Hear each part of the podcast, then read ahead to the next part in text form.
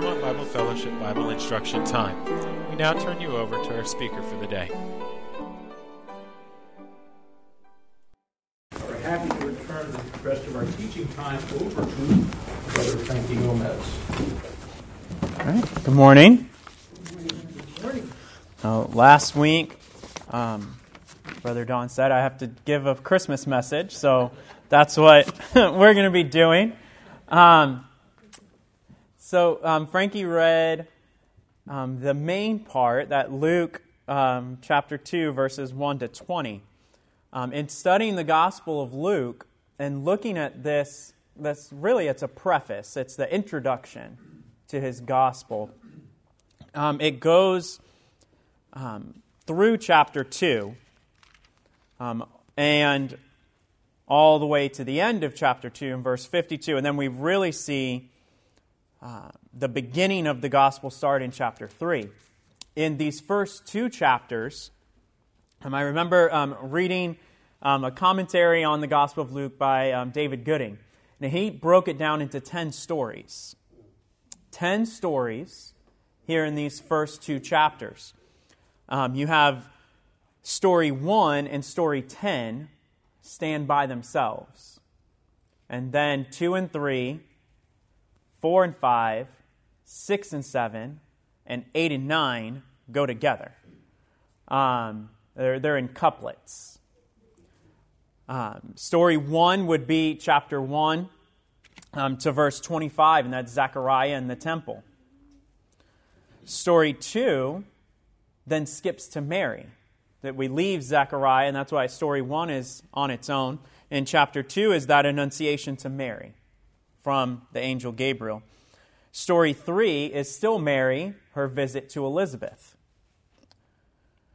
Um, stories four and five concern John the Baptist, um, the birth and naming of John, and then we get 23 verses of um, Zechariah's prophecy. Uh, the, the prophecy that he gives concerning the son that was born to him, John the Baptist, and the Messiah. And then in story six, we have the what we read today, this morning, what Frankie read is story six and seven.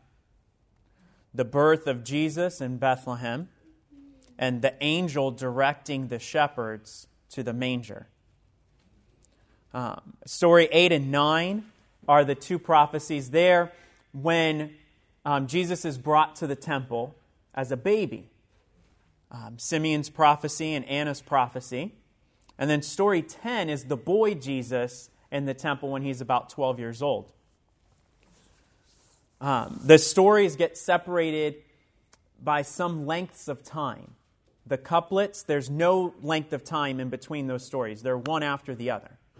Um, but the, the couplets and those stories that are separated, there's a length of time. From story one to story two and three is five months' time.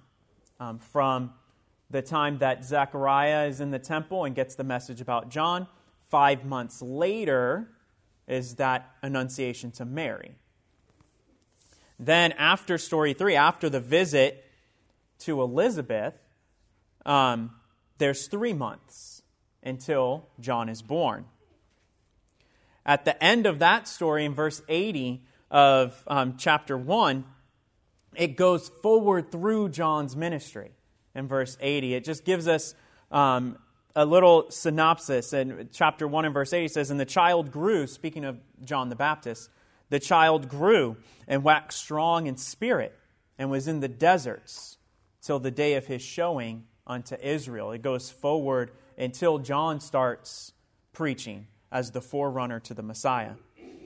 And then chapter 2 goes back to then when Jesus was born.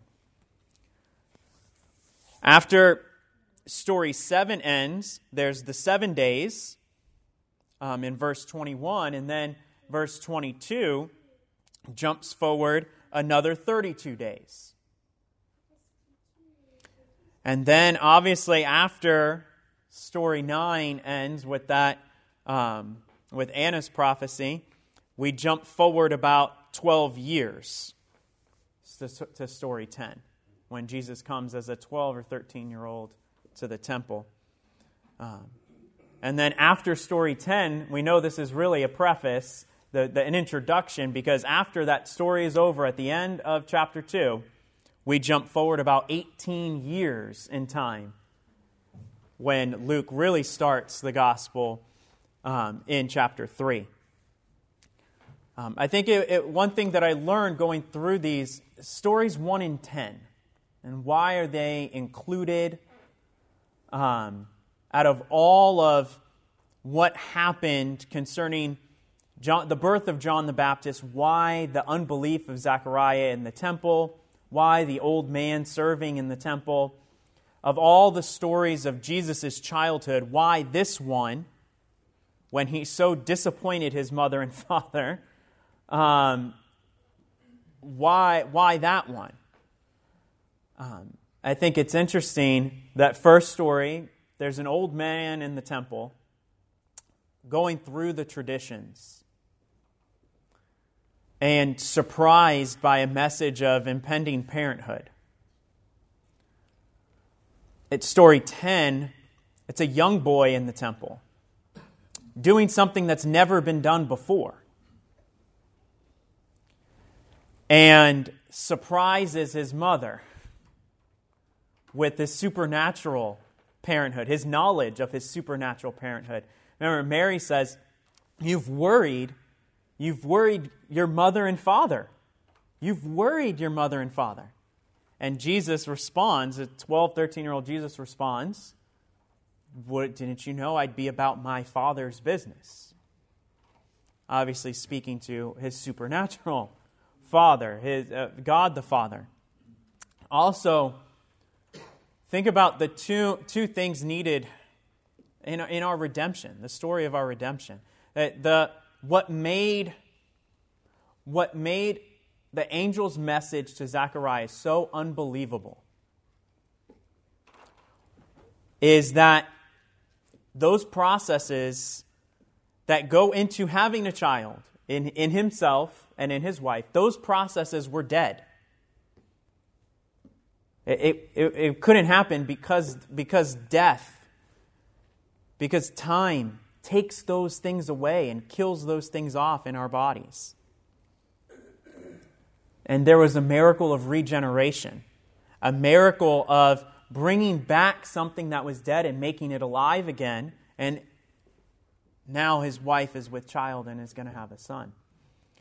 And then with the story of Jesus and, this, and being the Son of God the, and being God the Son, it's more than just regeneration and rebirth, it's a new creation. It's something new that had never been done before. Our salvation, yes, is restoring nature, but it's also something new. It's also something new. Um, so we're going to focus on that story 6 and 7, yeah, in, in chapter 2. Um, but stories 1 through 5 is like, and reading stories 1 through 5, it's like that excitement before the sun rises.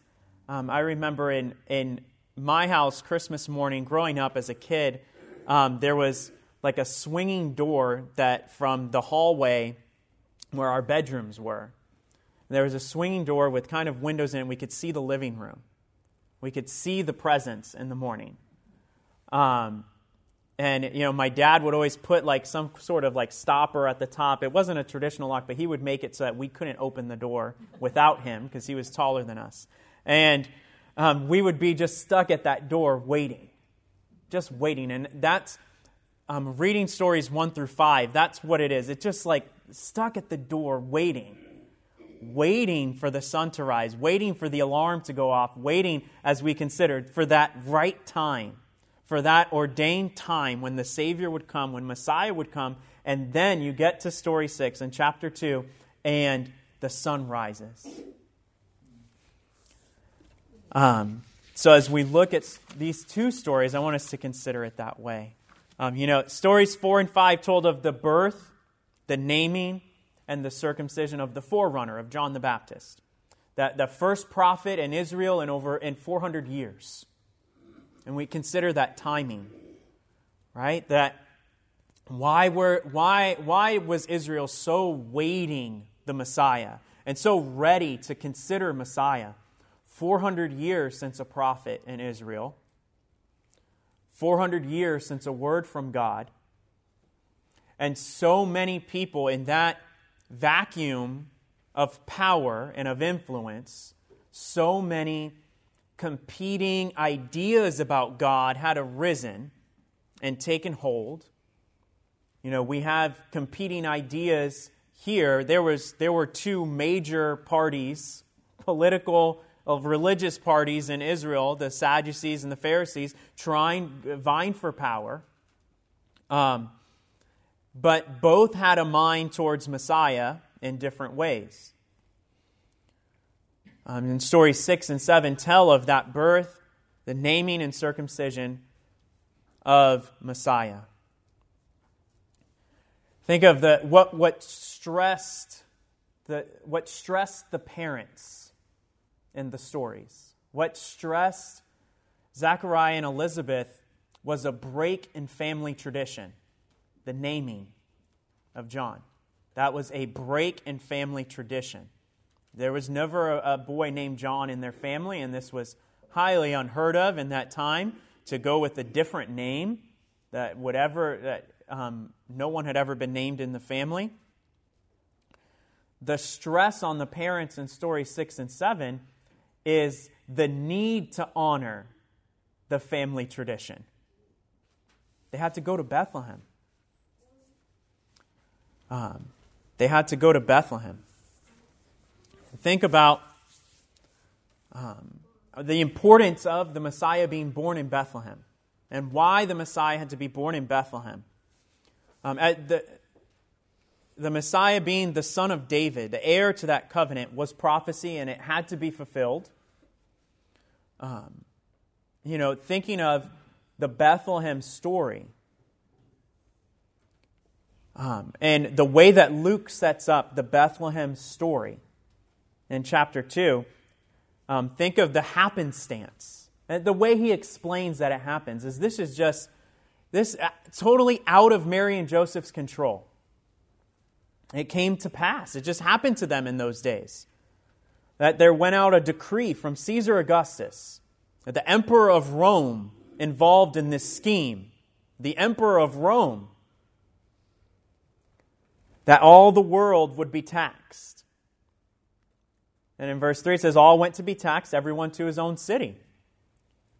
Mary and, and Joseph probably had never been to Bethlehem, unless maybe they had like family reunions like, like we have today, and maybe uh, the family reunion would be in Bethlehem and they would all go.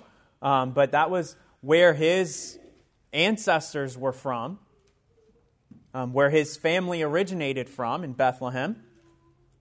Again, out of, out of Mary and Joseph's control. But it, it, remember, Luke's purpose is making a point to his reader that these things actually happened. This is historical. Our gospel, our salvation isn't based on timeless universal truths expressed in myth, mythical stories and things like that. This is rooted in history.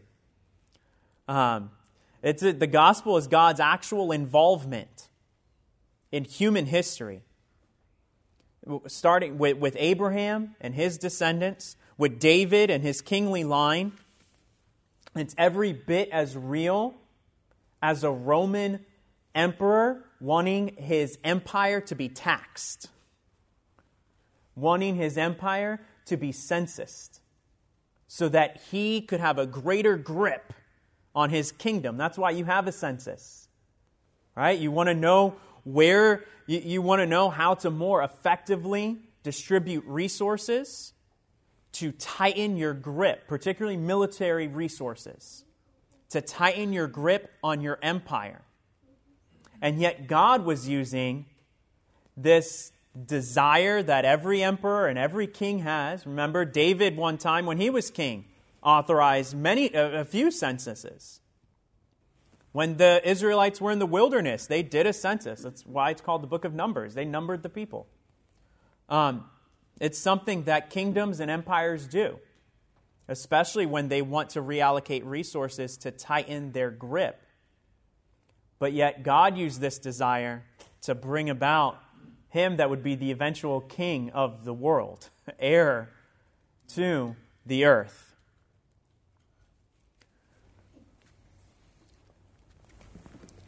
Uh, Mary and Joseph didn't do anything to arrange this birth in Bethlehem um, to fulfill the prophecy of Micah 5 2 that the Messiah would be born in Bethlehem of Judea. Um, but it was that unknowing Roman emperor.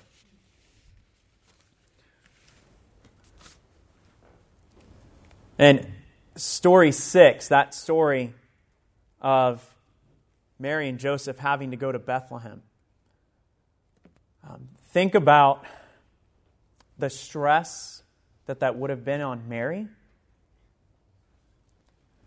Um, I think that's what makes story seven appeal so much to our heart.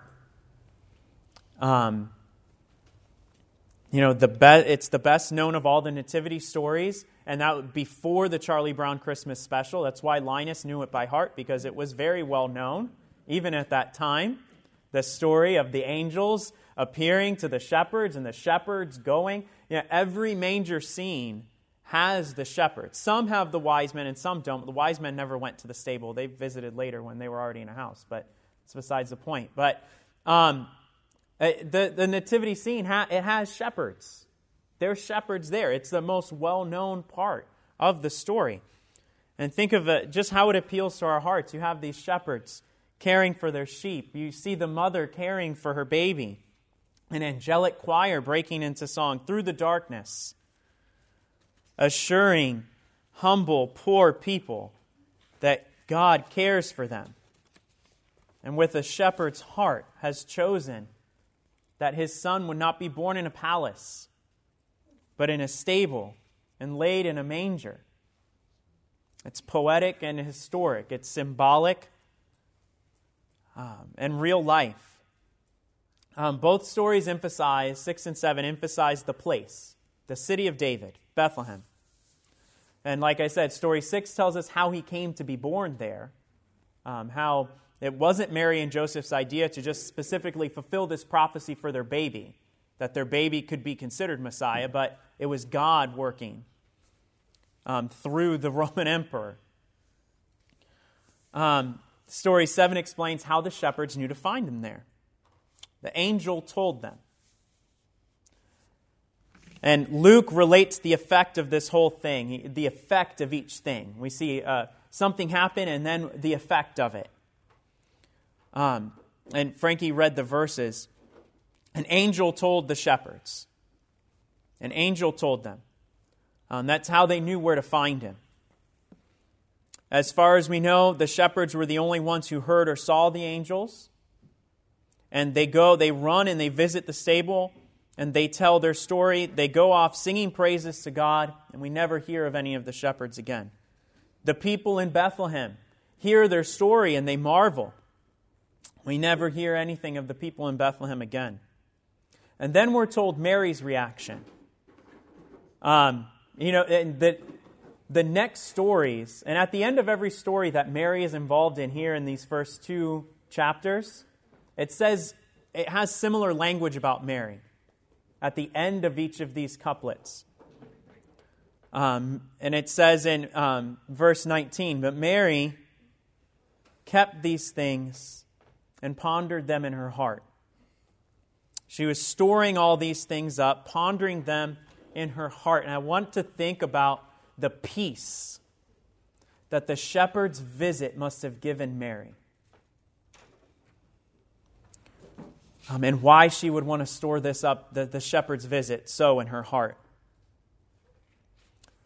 Back in, in story two, she was given an angelic visitor who told her such great things. She would be bringing forth the Messiah, the very Son of God this miraculous conception. That, and I imagine it, it was her first child. She had never had a child before. And I know how carefully planned births are. Her husband, thankfully, she's betrothed to a carpenter, to a builder, right? And can build a, a, a nice private room for her to give birth to the Messiah in. She would have her team of people, her family, that would be with her alongside to help her through this process of giving birth to her first child. And then this evil Roman emperor tells her, her husband that they have to go to an unknown city where they have no family that they can stay with. And she would have to, and at best, give birth in a public hotel. And then they get there after a long journey. They get there, and there's no room in the hotel and they're given a stable, a halfway public place where anyone could walk by for her to give birth to the Son of God. How she must have wondered did we do something wrong? Am I doing this wrong? Would God really want this to happen this way? I'm giving birth to the Son of God, and I'm going to have to put him in a feeding trough. I must be doing something wrong. And then the shepherds show up. And it, it just and I know if you've ever been if you've ever thought that like God has gone silent, told you to do something, and you're out there doing it and you're doing it the best you can and everything's going wrong. And then something happens that lets you know God's been watching you the whole time and preparing all of this. What peace this must have brought Mary in the moment, given her peace for the rest of the upbringing of Jesus. That God has got this far more than I could ever.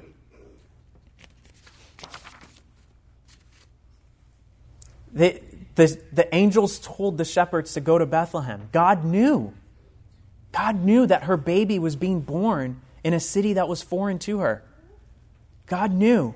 And he was okay with it. Not just okay with it, he was, heaven was exploding with happiness that this was happening in Bethlehem. It seemed to them, like we see in, in the first verses of Luke chapter 2, that this was just happenstance. It, but it wasn't Augustus at all. It wasn't, it wasn't the Roman emperor at all that had compelled them, but it was God's plan all along.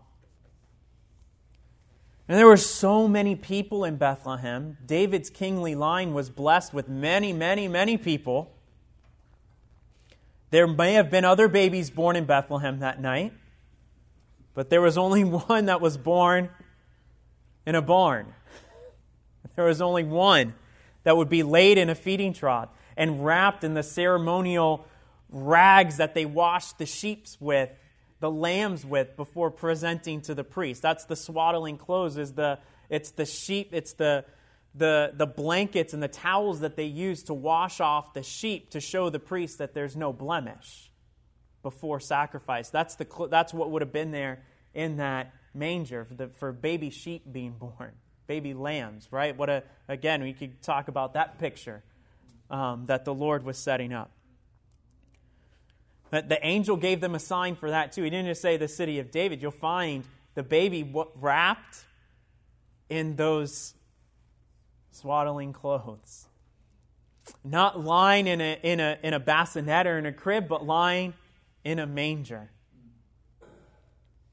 It must have been so distressing before the shepherds came for Mary to put the Son of God, this baby, in a feeding trough how distressing. And again, we had to have done this wrong. Mary could never have foreseen that at Gabriel's first message to her. But now she knew. The angels were glad to use that as a sign for shepherds. And it must have been the great shepherd that guided her and Joseph every step and every choice that they had made of that stressful journey that led her to having her baby in a manger. And all was well in God's plan for peace on earth. And the responsibility for shepherding this son, for, for guiding this baby that she had, was in hands that were higher than her own, giving her peace. And God's purposes and plans like this are still going on in the world, and we wonder. We wonder, oh, is our, is our country going the wrong way? Is the world going the wrong way? God says it's going the way it's supposed to to bring about eventual peace.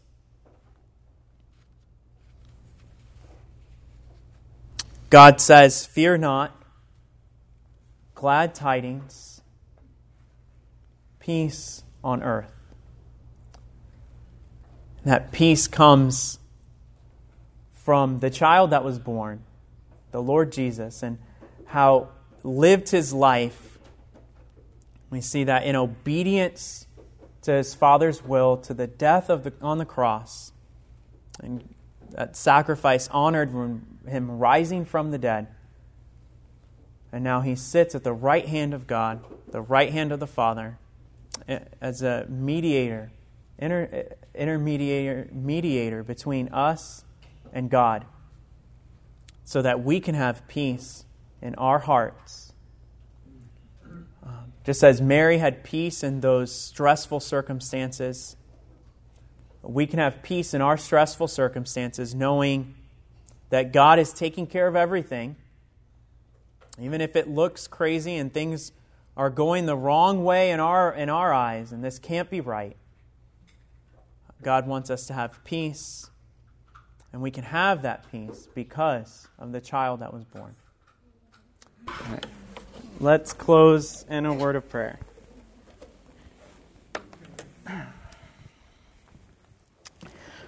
Our God and our Father, we thank you. Um, we thank you that we still have a message amid the chaos of this world of peace on earth, goodwill to men. The Lord Jesus came at the perfect time at a time when the message could reach the rest of the world in a way um, that you wanted it to reach them and continue 2,000 years later now with people still hearing that message of peace. Um, first and foremost, that we could have peace in our hearts and a relationship with our Creator, a relationship with you because we can have sins forgiven that would be in the way, um, that we could have um, our wrong ideas just taken away and out of our heads about you, in a knowledge that you love us, Lord, and you gave your Son to die on the cross for our sins.